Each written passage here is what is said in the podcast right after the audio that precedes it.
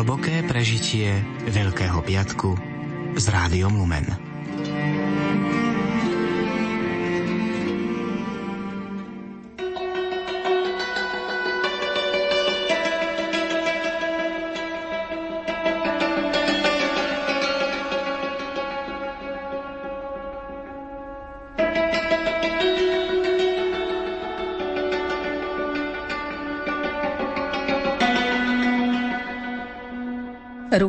Um našich predkov vytvorili nevšedné bohatstvo. Vďaka ich majstrovstvu premenili kameň či drevo na krásne a výnimočné stavby či iné umelecké diela. Niektoré si ani nevšimneme, hoci okolo nich prechádzame každý deň. Spoznajte spolu s nami a milovníkom histórie Pavlom Škublom klenoty našej zeme, Nerušené počúvanie vám želajú hudobná redaktorka Diana Rauchová, majster zvuku Marek Grimovci a moderátorka Andrea Čelková.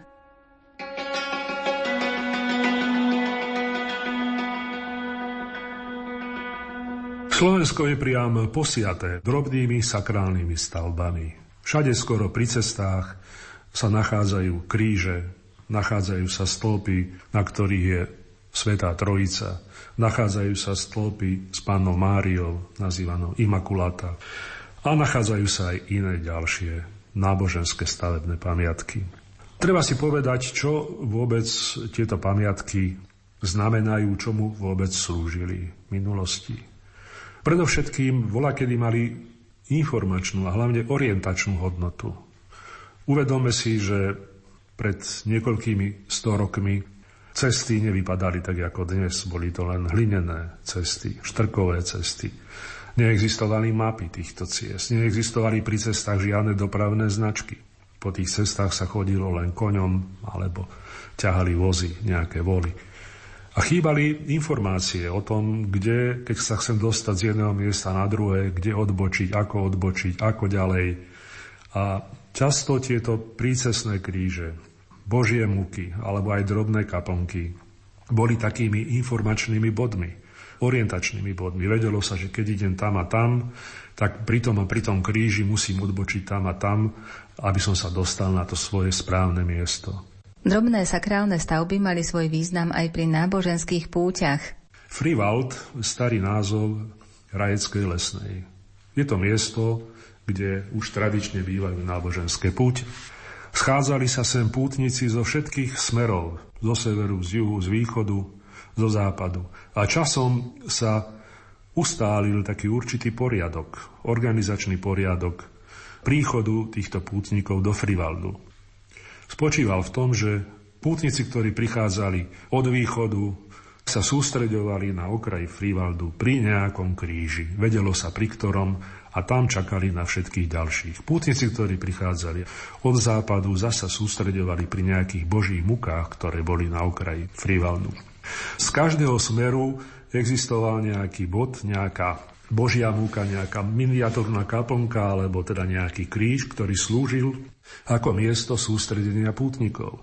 Až keď pútnici uznali, že sú tam všetci pri tom bode, tak potom vo forme nejakej procesie za sprievodu náboženských spevov sa pobrali priamo donútra, do Frivaldu. Takže do Frivaldu takto prišli štyri nezávislé prúdy zo štyroch svetových strán. Kríže, káplnky či božie muky slúžili ako orientačný bod aj v iných prípadoch. Napríklad na okraji Pezinka sa nachádza kaplnka zasvetená Sv. Rozálie ktorá tiež slúžila ako orientačný bod. Jednak tam bývali pobožnosti, ale jednak sa tam sústreďovali pútnici, ktorí potom išli smerom na Kalváriu. Pezinok má totiž dve kalvárie. Jedna je vo Vinohradoch, to je tzv. Vinohradnická kalvária, jedna je v lese. Práve do tohto lesa sa išlo od tejto kaplnky Sv. Rozálie. Aj na svahu pri vstupe do Sabinova stojí naklonený stĺp Božích múk. V mnohých slovenských mestách i dedinách nájdeme aj morové stĺpy, ktoré už nemajú len orientačný charakter, ale i ďalší význam. Tie kaplnky boli budované, alebo stĺpy boli budované na základe vďaky, boli ako votívne, to znamená, ďakovalo sa za to, že skončil mor, že skončila cholera, skrátka boli to morové stĺpy. Tie morové stĺpy zase boli rôzneho charakteru. Mohol to byť jednoducho aj obyčajný kríž, často to býval stĺp so svetou trojicou na vrchu, čiže Boh po pravej ruke Ježiš Kristus a medzi nimi holubica Duch Svetý. Bola to socha Panny Márie ako imakulata. A stávalo sa to teda, keď skončila príslušná nákaza a z vďaky sa takéto veci proste stávali. Ale stávali sa aj na počas toho, že skončil nejaký obrovský požiar, že sa obec zachránila, že sa znovu zveladila a potom vznikla nejaká iniciatíva, postavme na počas toho, že, alebo z vďaky, že sme tu, že sme to prežili, postavme nejakú takúto stavebnú pamiatku. Morové stĺpy samozrejme mohli byť aj zložité, komplexné, čiže nemuseli to byť jednoduché stĺpy, ale mohli to byť doslova zložité stavby. Klasickým príkladom je súsošie na námestí v Kremnici, ktoré je vlastne postavené ako zďaky nad skončením morom. A to súsošie je úžasná stavba, kto to videl, je to jeden z našich najkrajších takýchto komplexných stĺpov, keď to mám tak povedať. Sú tam desiatky svoch, reliefov, svetcov, tzv. morových svetcov. To sú svetci, ktorí nejakým spôsobom sa im ďakovalo špeciálne za záchranu pred morom. Morovým svetcom bola sveta Rozália, svätý Šebastián, svätý Rochus, Kremnicu postihla morová epidémia v roku 1710. O rok neskôr postavili na námestí jednoduchý morový stĺp. V roku 1761 ho rozobrali a premiestnili do nedalekej Hornej Psi, kde stojí dodnes. Mestská rada sa rozhodla, že na jeho miesto postavia honosnejší morový stĺp, ktorý by zodpovedal bohatstvu a dôležitosti tohto banského mesta. Tento stĺp v Kremnici začal stavať Stanety. Stanety bol barokový sochár pochádzajúci z Oslieska, ktorý sa priženil do Kremnice a žil tam nejakú dobu a mám taký dojem, že je tam aj pochovaný. Čo je zaujímavé, Stanety bol žiakom Donera, ktorý v dome svätého Martina spravil známu sochu z čierneho olova, jazdeckú sochu svätého Martina. Ten stĺp, morový stĺp v Kremnici bola tak zložitá stavba, že Mestská rada poverila ešte ďalšieho sochára, aby spolu so Stanetým spolupracoval. Ale náklady na tú stavbu boli vyčíslené na nejakých 29 tisíc zlatých. A tak pomaly to pokračovalo, že títo dvaja sa ani nedožili skončenia tejto práce, pretože po nich to potom ešte prevzali ďalší dvaja sochári. Trvalo to veľmi dlho. Vzácne pamiatky označované aj ako drobné sakrálne stavby nájdeme aj na východnom Slovensku. Známa je napríklad v Spiskej sobote socha Imakulaty z roku 1772. Tá bola zase postavená z príležitosti ukončenia zálohu ktorý trval 360 rokov, keď Stará Ľubovňa, hrad Stará Ľubovňa a 12 spiských miest Žigmund Luxemburský založil polskému kráľovi za jeho pôžičku finančnú, pretože Žigmund viedol vojnu s Benáckom, potreboval veľa peňazí a tie peniaze si požičal od Poliaka. Poliak chcel založiť 12 spiských bohatých miest, aj Spiska Nová Ves bola medzi nimi, aj ďalšie, a plus hrad Stará Ľubovňa. 360 rokov trval tento záloh, až nakoniec v roku 1772 za Márie Terézie bol zrušený. Na počas tohto zrušenia bola postavená socha Imakulaty. Je ako zaujímavé, že centrom týchto miest, ktoré boli naďalej súčasťou Uhorska, tá plocha, ktorú tie miesta zaberali v čítanie príslušných nejakých obcí, bola naďalej súčasťou Uhorska, ale dane odvádzala do Polska. Centrum týchto založených miest bol hrad Starej Lubovni. Tam sídlil aj nejaký príslušný správca tejto spiskej kvázi stolice. A je zaujímavé, keď Švédi napadli Polsko, tak grof Ľubomírsky, Polsky, ktorý mal na starosti v tom čase práve aj správu týchto založených miest, presťahoval všetky polské korunovačné klenoty kráľské z Polska práve do Starej Ľubovni na hrad, kde boli niekoľko rokov uložené v bezpečí, aby sa teda Švédi k ním nedostali.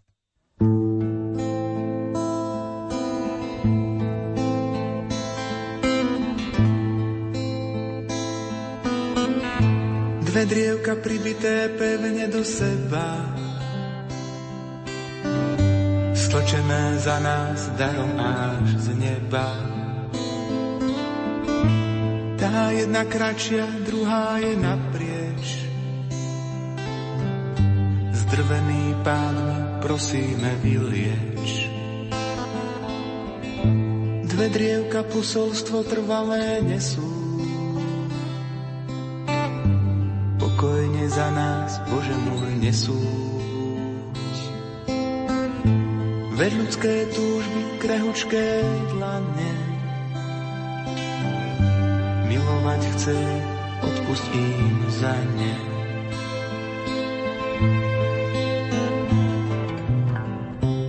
Tak slabý, tak slabý hľadáme Teba.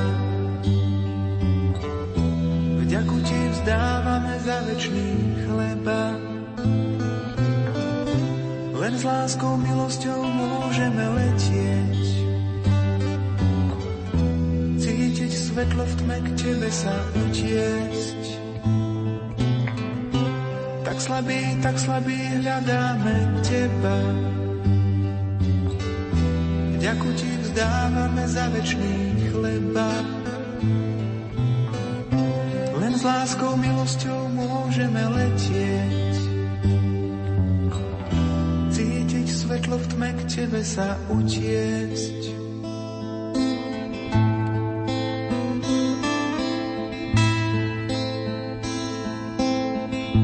Dve ovce zblúdené hriechom ranené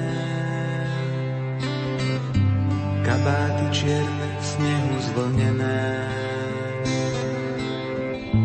Kubíky lásky hľadáme spolu, pokorne plniť otcovú vôľu. Dve drievka nesené zraneným mužom, nazval si Pane Kristovým krížom. Nech teba vidia baránky malé. Nech tvojej láske ľudia sa stále.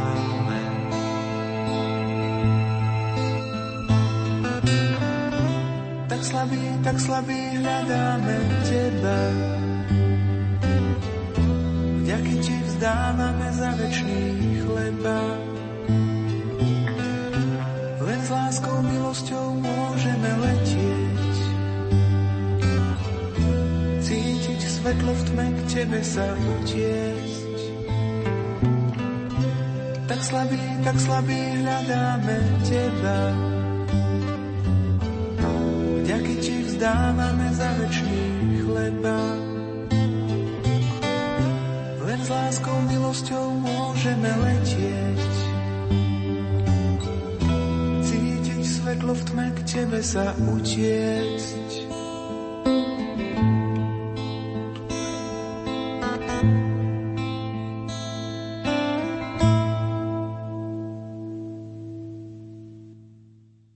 Historicko-umelecké pamiatky je bohatá Spišská sobota. Voľa kedy bola samostatná, dnes je súčasťou Popradu.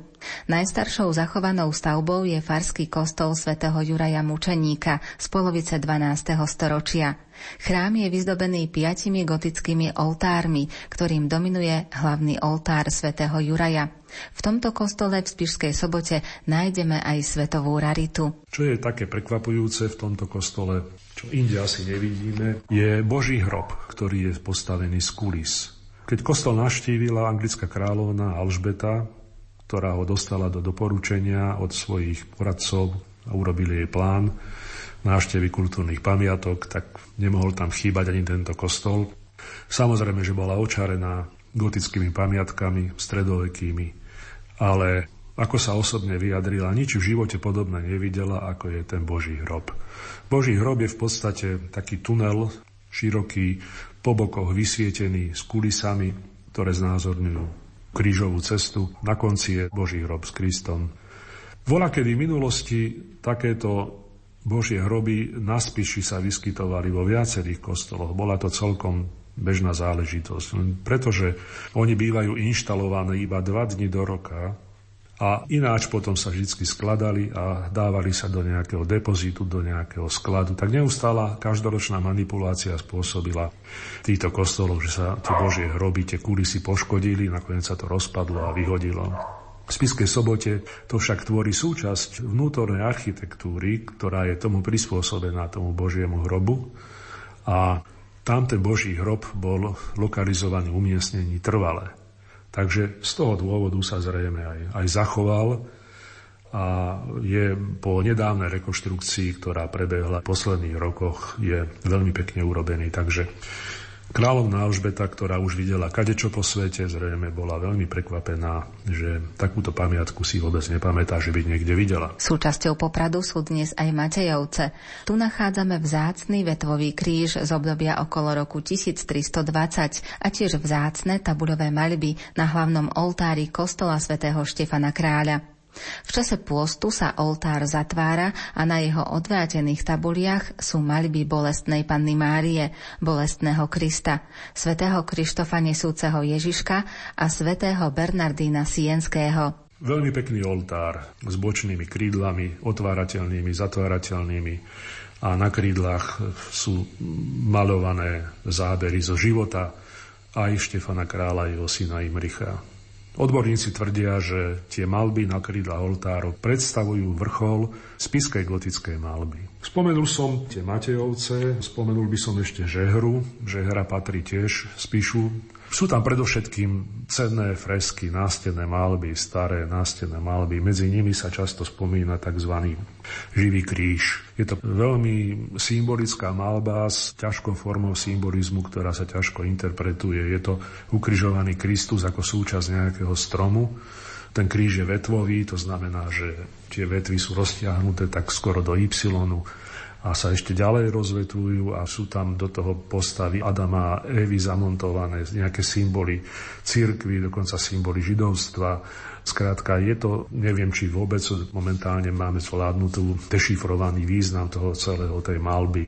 Naše spoznávanie z kostov umenia na Slovensku pokračuje v Prešove. V grécko-katolíckej katedrále svätého Jána Krstiteľa je od roku 2003 uložená verná kópia turínskeho plátna.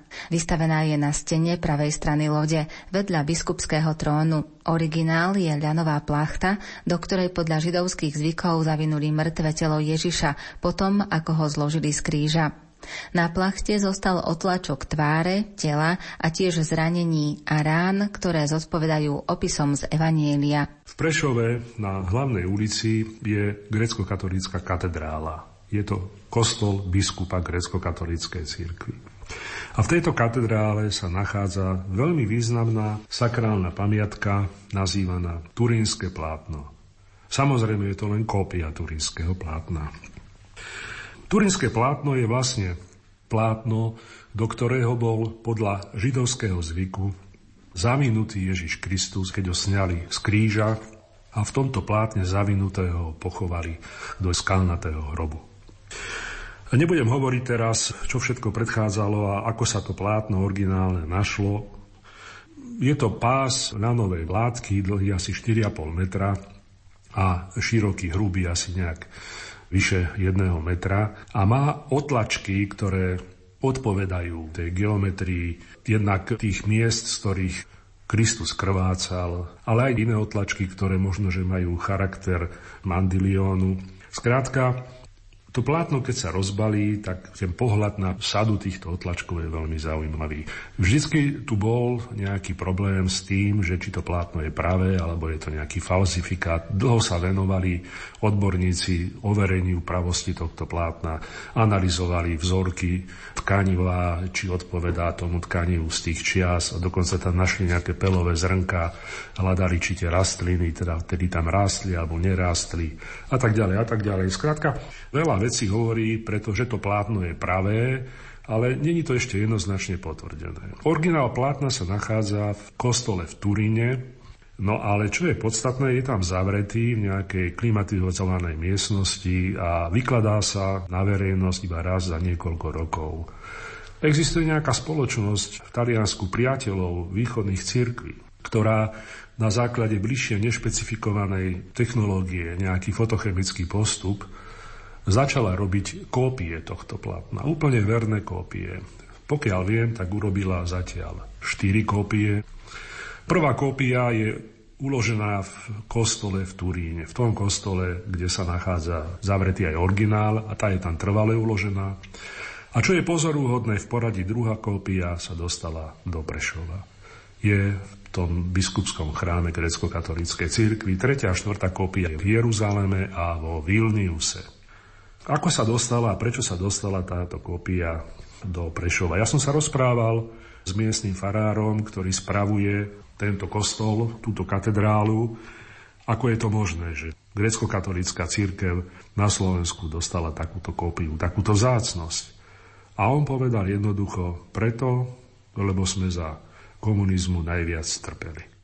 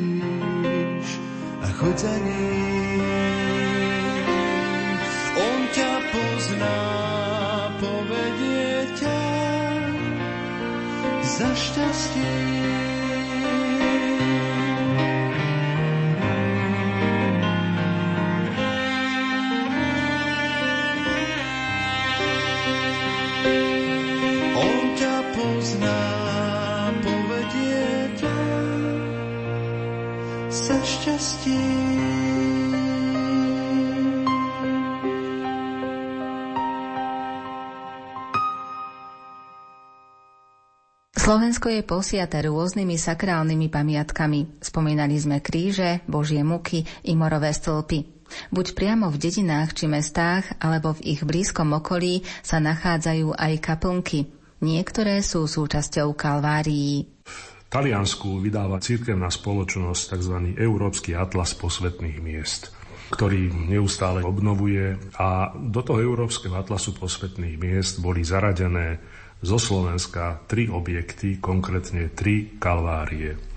Ten akt zaradenia musí splňať požiadavky, aby sa jednalo o sakrálne objekty malé a aby boli tie objekty umiestnené v prírode a aby boli harmonicky umiestnené v prírode, proste nejakým spôsobom korešpondovali s tým svojim okolím. To znamená, že tí, ktorí tu zaradenie robia, si tie objekty chodia vyberať a pozerajú sa teda, ako vypadajú. Zo Slovenska to boli zaradené tam tri kalvárie a je to kalvária v Topolčanoch, kalvária v Bojniciach a kalvária v Solke. Najprv by som sa chcel venovať, teda aby sme si ujasnili pojmy, čo to kalvária vôbec je, lebo sa pojem kalvária používa pre rôzne označenia. Celá Kalvária ako taká, alebo správnejšie krížová cesta a nejaká Golgota, nejaké súsošie na Golgote alebo na Kalvárii, je to súbor stavieb, drobných stavieb, ktoré nejakým spôsobom pripomínajú posledné chvíle Krista pred jeho ukrižovaním. Tie stavby spočívajú z kaplniek, ktorým sa hovorí aj zastavenia, ktoré zase upozorňujú na rôzne chvíle, ktoré Kristus zažíval, keď stúpal hore na Golgotu. A sú tam potom ďalšie objekty, kostolíky postupne pribúdali drobné, alebo nejaké mimoriadne kaplnky. Pripomeňme si, čím všetkým musel Ježiš prejsť a čo nám pripomínajú zastavenia krížovej cesty. Čo všetko Kristus zažil v posledných hodinách tesne pred svojou smrťou. No v podstate sa najprv rozlúčil. Na začiatku bola rozlúčka. Lúčil sa so svojimi apoštolmi formou v poslednej večere. Lúčil sa so svojou matkou, potom zotrvával v modlitbách v Gecenánskej záhrade.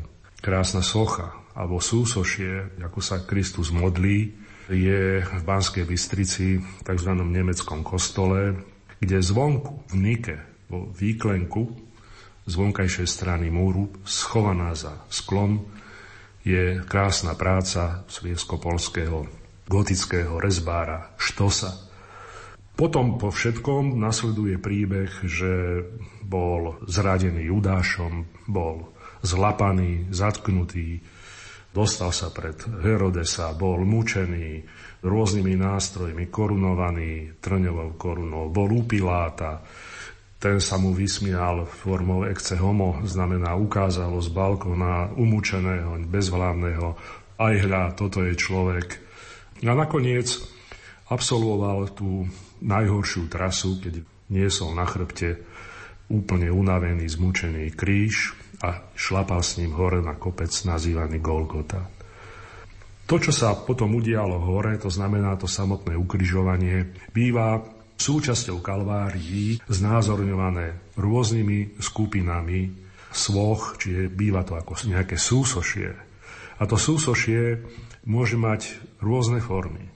Najjednoduchšia forma je obyčajný krucifix kde je Ježíš ukrižovaný. Niekedy pod tým krucifixom nájdeme plačúcu, zronenú jeho Matku Božiu. Takémuto kombinovanému už súsošiu sa hovorí Mater Dolorosa, čiže je to Matka trpiaca. Takéto súsošie je napríklad pri kostole v Smoleniciach. Barokový stĺp mučenia bol pôvodne na nádvorí hradu. Matka Božia spí na ruky a podľa nápisu na kameni volá Boží a môj synu. Často z obidvoch strán Kristovho kríža sú postavené dve postavy. Mária Magdalena z jednej strany, z druhej strany svätý Jan Apoštol. Samozrejme, treba spomenúť, že Kristus bol ukrižovaný a vysel medzi dvomi lotrami na krížok. Čiže z bokov sú ešte dvaja lotry. Tu treba povedať, že církev rozlišuje medzi nimi. Jeden z nich je dobrý lotor, a to ten, ktorý bol po pravici Krista, a jeden z nich je zlý. Ono sa to odvíja od toho rozhovoru, ktorý ešte predtým, než všetci traja vypustili dušu, sa na tých krížoch odvíjal. Ten zlý Lotor sa začal Kristovi posmievať. Hovorí mu, ty, že si syn Boží, ty, že vieš robiť zázraky, no urob zázrak a zíď z kríža a odíď. No a na toho sa obrátil voči nemu ten dobrý Lotor, a hovorí mu, aby sa nevysmieval zo Syna Božieho, aby mu dal pokoj a potom hovorí ku Kristovi, Pane, prosím ťa, zariať, aby som sa dostal do neba. A Kristus mu hovorí, neboj sa, ešte dnes budeš so mňou v nebesiach. Ten dobrý lotor sa volal Dismas a církev ho zaradila medzi svetých, takže dnes hovoríme o svetom Dismasovi. Veľmi pekné súsošie je napríklad v Jabloňovom pri Senici, kde je len na pódiu je Kristus ukrižovaný s matkou, svetým Jánom a Dismas šlape ako keby po zábradlí schodov nesie na chrbte svoj kríž smerom na to pódium. Niekedy je súčasťou týchto súsoší aj rozlúčka Krista so svojou matkou. Takisto socha Krista, ktorý sa modlí, lúči pred svojou smrťou. Takéto niečo nájdeme napríklad v Šaštine, takúto kalváriu s takouto komplexnou Golgotou, alebo napríklad aj v Tešedíkove je takáto kalvária. Treba ďalej povedať, že okrem klasických kaplniek ktoré sa týkajú zastavení, ktorých býva okolo 14 väčšinou. Sú aj ďalšie kaplnky, ono závisí od toho, čo všetko pod tým zastavením chápete. Niekedy sa to celé rozťahuje do väčšieho rozsahu, tých kaplniek môže byť aj viac, býva aj 17 kaplniek. Okrem toho bývajú rôzne špeciálne kaplnky, väčšie, ktoré znázorňujú treba zastavku venované sú nášteve Ježiša v Herodesovom paláci alebo v Pilátovom paláci. V prípade Piláta tam býva balkón. Hovorí sa tomu ecce homo, že z tohto balkónu akože bol, na tomto balkóne bol Kristus proste ponižovaný a ako umúčený, ukazovaný. Takže zhruba takto vypadá nejakým spôsobom tá konštrukcia Kalvárii. Čiže správne by bolo, Kalvária to je synonymum pre slovo Golgota, pre vrch, ktorý sa volá Golgota a je to vlastne synonymum pre označenie tej konečnej scény, to je to súsošie, kde Ježiš je ukrižovaný a okolo neho sú ešte potom ďalšie sochy.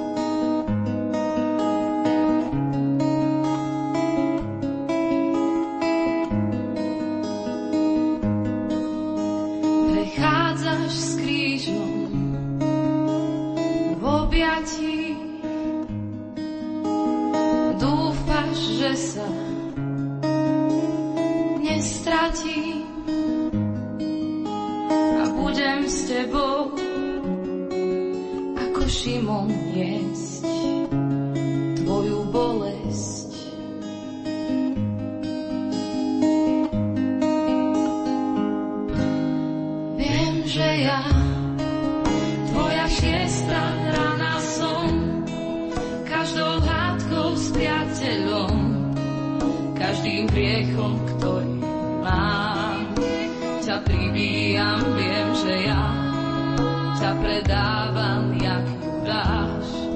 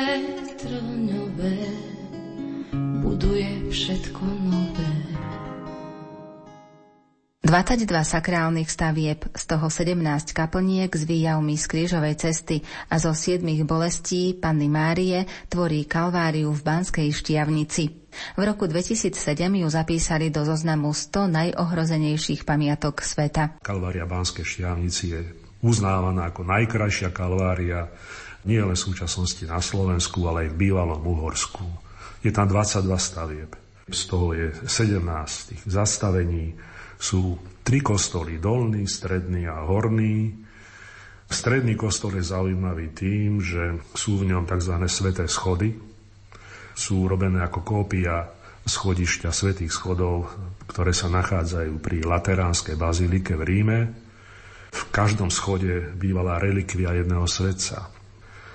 Pokiaľ viem, tak na Slovensku sa sveté schody už vyskytujú iba vo františkánskom kostole v Malackách, bočnej kaplnke, takže neviem o tom, že by boli ešte niekde, možno, že sú.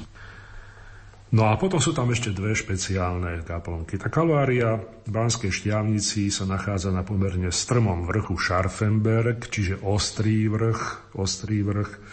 A skutočne, keď hore naň výjdete, tak si uvedomíte, čo to je nie skrýš takýmto spôsobom do kopca tie jednotlivé zastavenia, ktoré sú, kaplnky zastavenia, ktoré sú na Kalvárii. Banské štiavnici majú svojich patronov. Tak je tam kaplnka, patronát nad ňou majú napríklad sestry Vašáriové. A tak ďalej, proste si možno nejakým spôsobom zabezpečiť ten patronát a potom teda nejak vykonávať ho. Kalvárie na našom území sú pozoruhodné aj tým, že ich staval rehoľný rád. Zaujímavé, že kalvárie u nás vlastne stavali jezuiti jednoznačne jezuiti a tým pádom tie kalvárie sa väčšinou stavali v 17. 18. storočí, čiže v období architektonického štýlu baroka a aj sú teda v tomto štýle väčšinou postavené. U Kalváriu Banskej Štiavnici postavil, alebo celú tú stavbu riadil František Perger, to bol jezuita. V Prešove sa vyskytuje zmenšená kópia tejto kalvárie, ktorú tiež stával František Perger. Bohužiaľ tá stavba tam trvala dlhšie, cez 18. až do 19. storočia a to z jediného dôvodu, že finančne nebola dobre krytá, stavala sa väčšinou zo zbierok miestnych občanov. Je tam 17 drobných stavieb, z toho je 14 zastavení, jeden kostol a dve mimoriadne kaplnky. Unikátnu kalváriu nájdeme aj nedaleko Nitrianského právna v osade Solka. Kalvária v Solke je u nás najväčšia kalvária.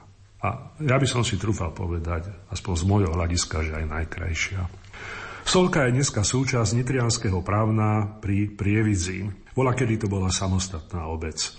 Dostaneme sa k nej, keď ideme od Prievidzi smerom do Nitrianského právna a tesne pred, neviem, myslím, že je tam benzidová pumpa, je tam taká tabulka nenápadná solka, odbočka doprava odbočíme doprava, dá sa autom zísť až priamo pod Kalváriu. Treba si uvedomiť, že toto celé územie, nitrianské právno a tak ďalej, bola kedy sa volalo nemecké právno a bolo to súčasťou tzv. Haverlandu, čiže oblasť, kde po vpáde Tatarov bola vyľudnená a hlavne Bela IV. sem pozval Nemcov, nemeckých osadníkov. Je zaujímavé povedať, ako formou tí nemeckí osadníci sem prichádzali.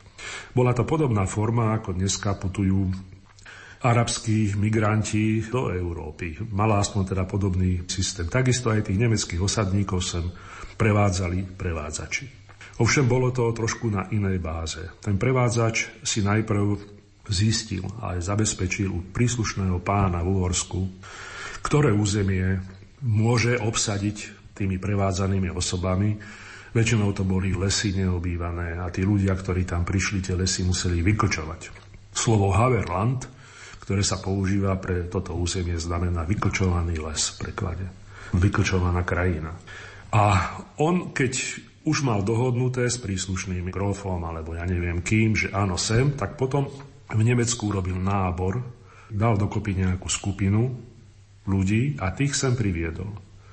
A tí tu potom začali žiť ten svoj život, vyklčovali les, založili osadu a Béla IV. práve bol taký zhovievavý, aby sa uchytili, tak im zabezpečil väčšie práva, často výnimky, ako mali pôvodní občania. A ešte taká zaujímavosť je názvy obcí, ktoré si tu oni založili, väčšinou vždy pôvodné názvy niesli názov, meno toho prevádzača. To sa schovávalo v názve tej obci. Dnešné nitrianské právno sa stalo strediskom remesiel a cechov a potom aj centrom Hauerlandu. Nemecké právno napríklad, dnes nitrianské právno, keď vojdete, je to vlastne väčšia obec alebo malé mestečko, je dosť nezvyklé, aby mesto s takýmto počtom obyvateľov malo také štvorcové alebo obdĺžnikové námestie s pomerne výstavnými poschodovými budovami okolo je to stavané, mešťansky stavané na spôsob spišských stavieb, to námestie, a pripomína vlastne aj činnosť tých spiských Nemcov pri urbanizácii Spiša. Takto sa stavali mestá. Na Spiši nemeckí osadníci takto stavali mestá že mali obdĺžnikové námestia, väčšie mestá mali šošovkovité námestia. Takže už to, že to vidíte v tom nitrianskom právne, hovorí, že má to teda nejaký architektonický pôvod u tých nemeckých osadníkov. V roku 1830 tam vznikol veľký požiar. Vyhorela veľká časť nitrianského právna, teda nemeckého právna, zhorel skoro celý kostol, z kostola zostala len väža, myslím, že renesančná, ten kostol bol potom opravovaný niekoľkokrát, ale stále to tam padalo. Nakoniec pánstvo povolilo ten kostol postaviť nový, čiže ten pomerne pekný kostol, ktorý sa tam nachádza, je vlastne neosklohový a zostala s neho len tá pôvodná väža.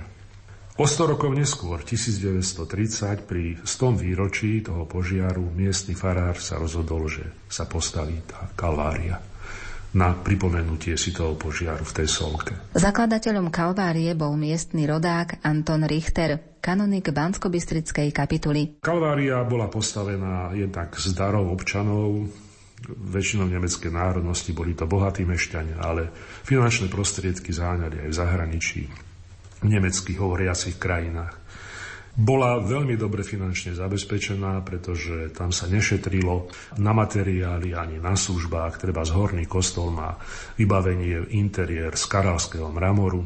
Robili tam firmy z Rakúska, z Čiech, neviem, či aj nie dokonca z Nemecka, čiže žiadna takáto akcia Z alebo niečo podobné.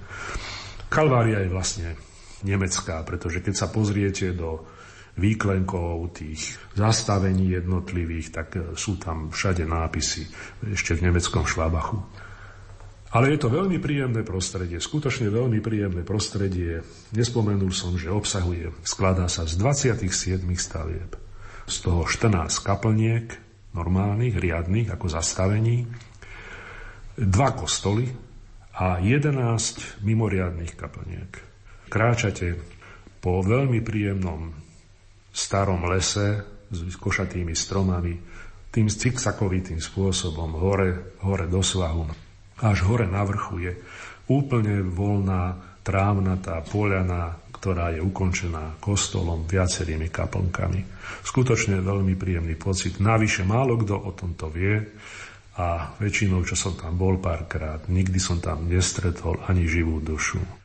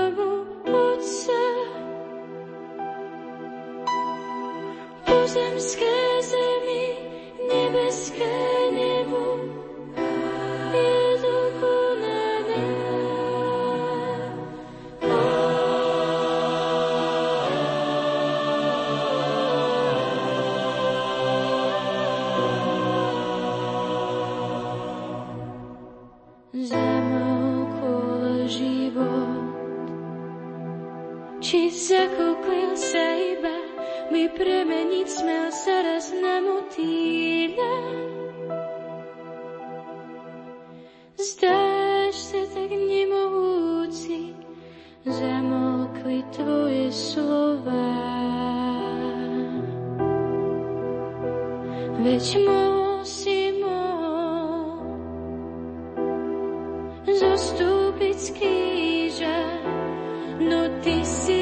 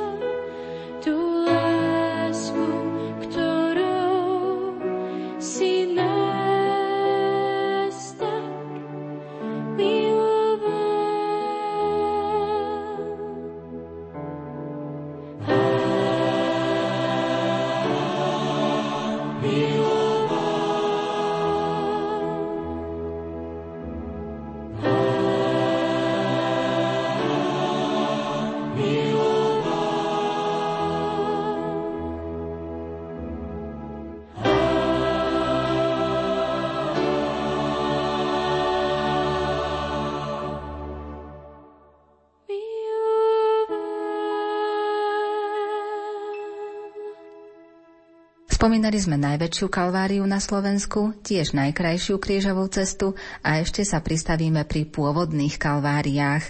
Keď už hovoríme o kalváriách, nemôžeme obísť tie prvotné kalvárie, ktoré vznikali na základe pohybu Krista po Jeruzaleme od miesta poslednej večere až po miesto, kde bol ukrižovaný. Hovorí sa im, že to sú tie kalvário, kalvário Jeruzalem, čiže nejaké jeruzalemské kalvárie. U nás taká kalvária dlho neexistovala v podstate, alebo nevedeli sme o nej. V Polsku boli staršie kalvárie, ale keď prišli na Spisky hrad jezuiti, začali tiež pochopiteľne stavať kalvárie a zachovalo sa niečo, čo málo kto vedel, že by mohlo byť kalváriou tohto typu, kalváriou Jeruzalem. Až nejaký nadšenec z okolia spískej kapituly svojim vlastným výskumom, skúmaním došiel na to, že stopy po takéto pôvodnej kalvárii o Jeruzalem sa nachádzajú v okolí spiskej kapituly. Spiská kapitula je vyloženie sakrálna obec, sakrálna osada, ktorú vidíme ešte zo štátnej cesty, alebo už dneska aj z diálnice, v diálke. A tá, ten úsek medzi štátnou cestou a spiskou kapitolou, to je jedna veľká lúka. Tá lúka sa volá, kedy aj teraz sa volá, že to je pažica. Pažica, my by sme povedali, že pažiť, ale je to pažica. Práve táto lúka stojí za povšimnutie práve v súvislosti s Kalváriou. Na tejto lúke sa nachádzajú štyri kaplnky. Z nich jedna je pomerne novšia, tá sa nedotýka tej kalvárie, ale tri sú súčasťou tej kalvárie Jeruzalém. A ten pán, ten nadšenec, ktorý sa tomuto venoval, zistil, že keď si dosadí za katedrálu svätého Martina v spiskej kapitule večeradlo, že toto miesto je akože večeradlo, tak potom ďalšia najbližšia kaplnka, ktorá už je na Pažici, je kaplnka, ktorá znamená palác Herodesa a ďalšia kaplnka tiež na Pažici je palác Piláta a posledná kaplnka, ktorá sa nachádza až kde si pri parkovisku pri hlavnej ceste. Je tam tá lokalita Sivá Brada. Je to Travertínova kopa. Určite mnohí autoturisti to poznajú, lebo vedľa zvyknú parkovať. Je tam Travertínova kopa, z ktorej neustále vyteká na jóny vápnika bohatá voda.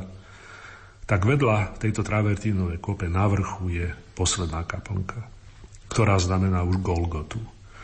On zistil, že keď pomeral to isté v Jeruzaleme, tie isté vzdialenosti medzi týmito večeradlom, tými dvomi palácmi a Golgotou, tak presne v mierke jedna ku jednej sú rovnaké vzdialenosti tu medzi tým symbolickým večeradlom, čo je katedrála, a tými tromi kaplnkami. Presne jedna k jednej.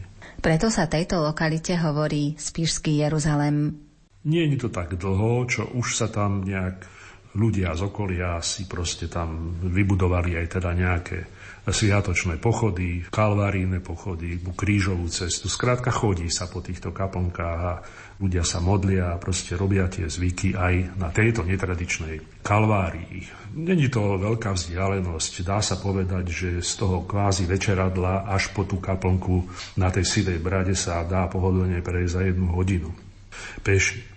A zaujímavé že zistili, že tá kaponka na Sivej brade, teda tá, akože tá Golgota, není pôvodná. Predtým tam stála ešte staršia kaponka, ktorú si postavili jezuiti a postavili ju tak, že tá voda im pramenila priamo v tej kaplnke. Lebo tá voda, ako zistili, má údajne liečivé vlastnosti na očné choroby. Sú v jezuitských kronikách zachované nejaké údaje o tom, že pomohla vyliečiť slepotu v štyroch alebo v piatich prípadoch.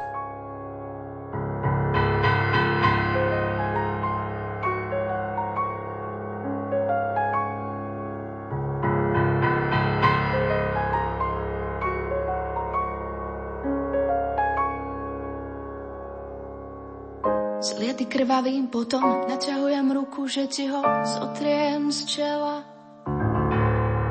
Súbol si o krok sa cedrom za potok, nechceš ma bližšie.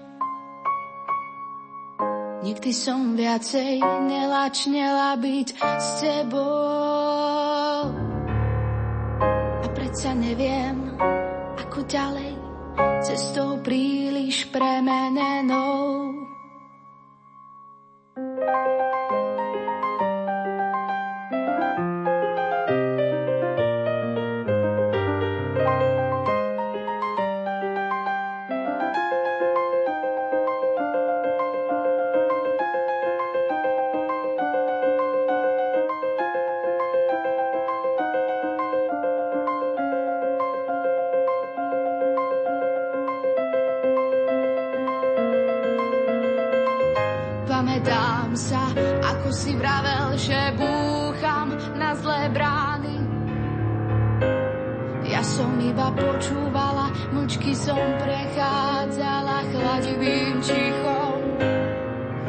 živý záhradami, kým si stál na druhej strane.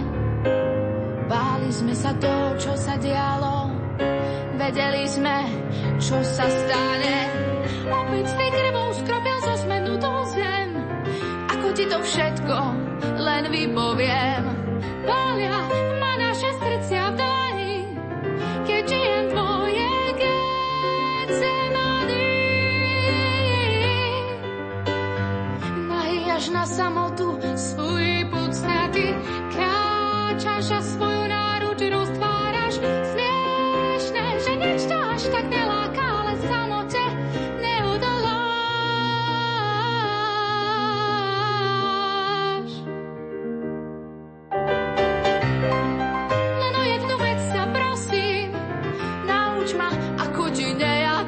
body.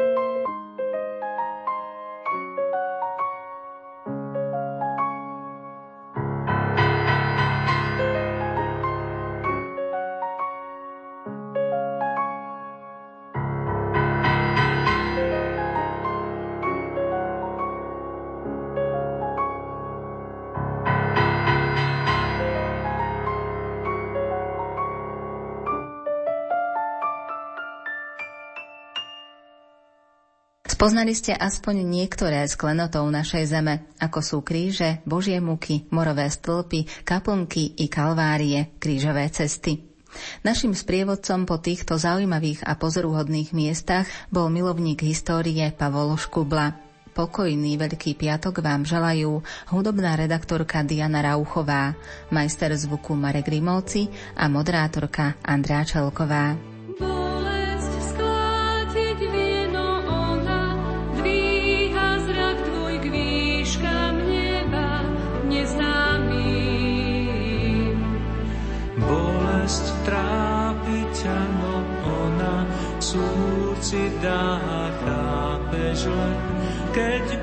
Bolesť máš, len keď si trpel sám.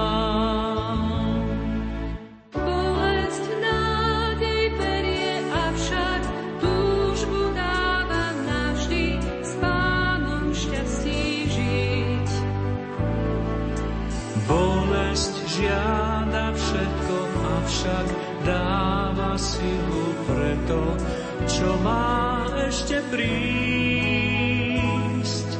Tá ťa pripraví.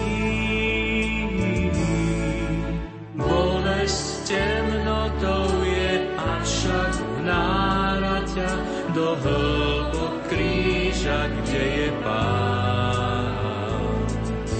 Bolesť skúša ťa, avšak lásku dáva, učí ťa pri inom stáť.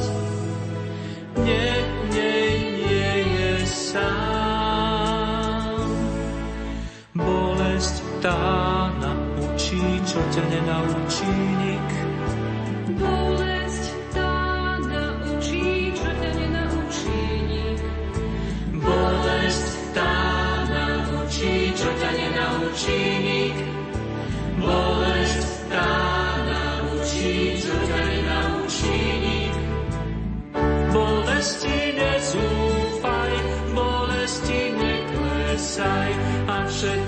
Svojmu Bohu odovzdaj. Vždy s tebou je ona a on, sedem bolestná s Ježišom.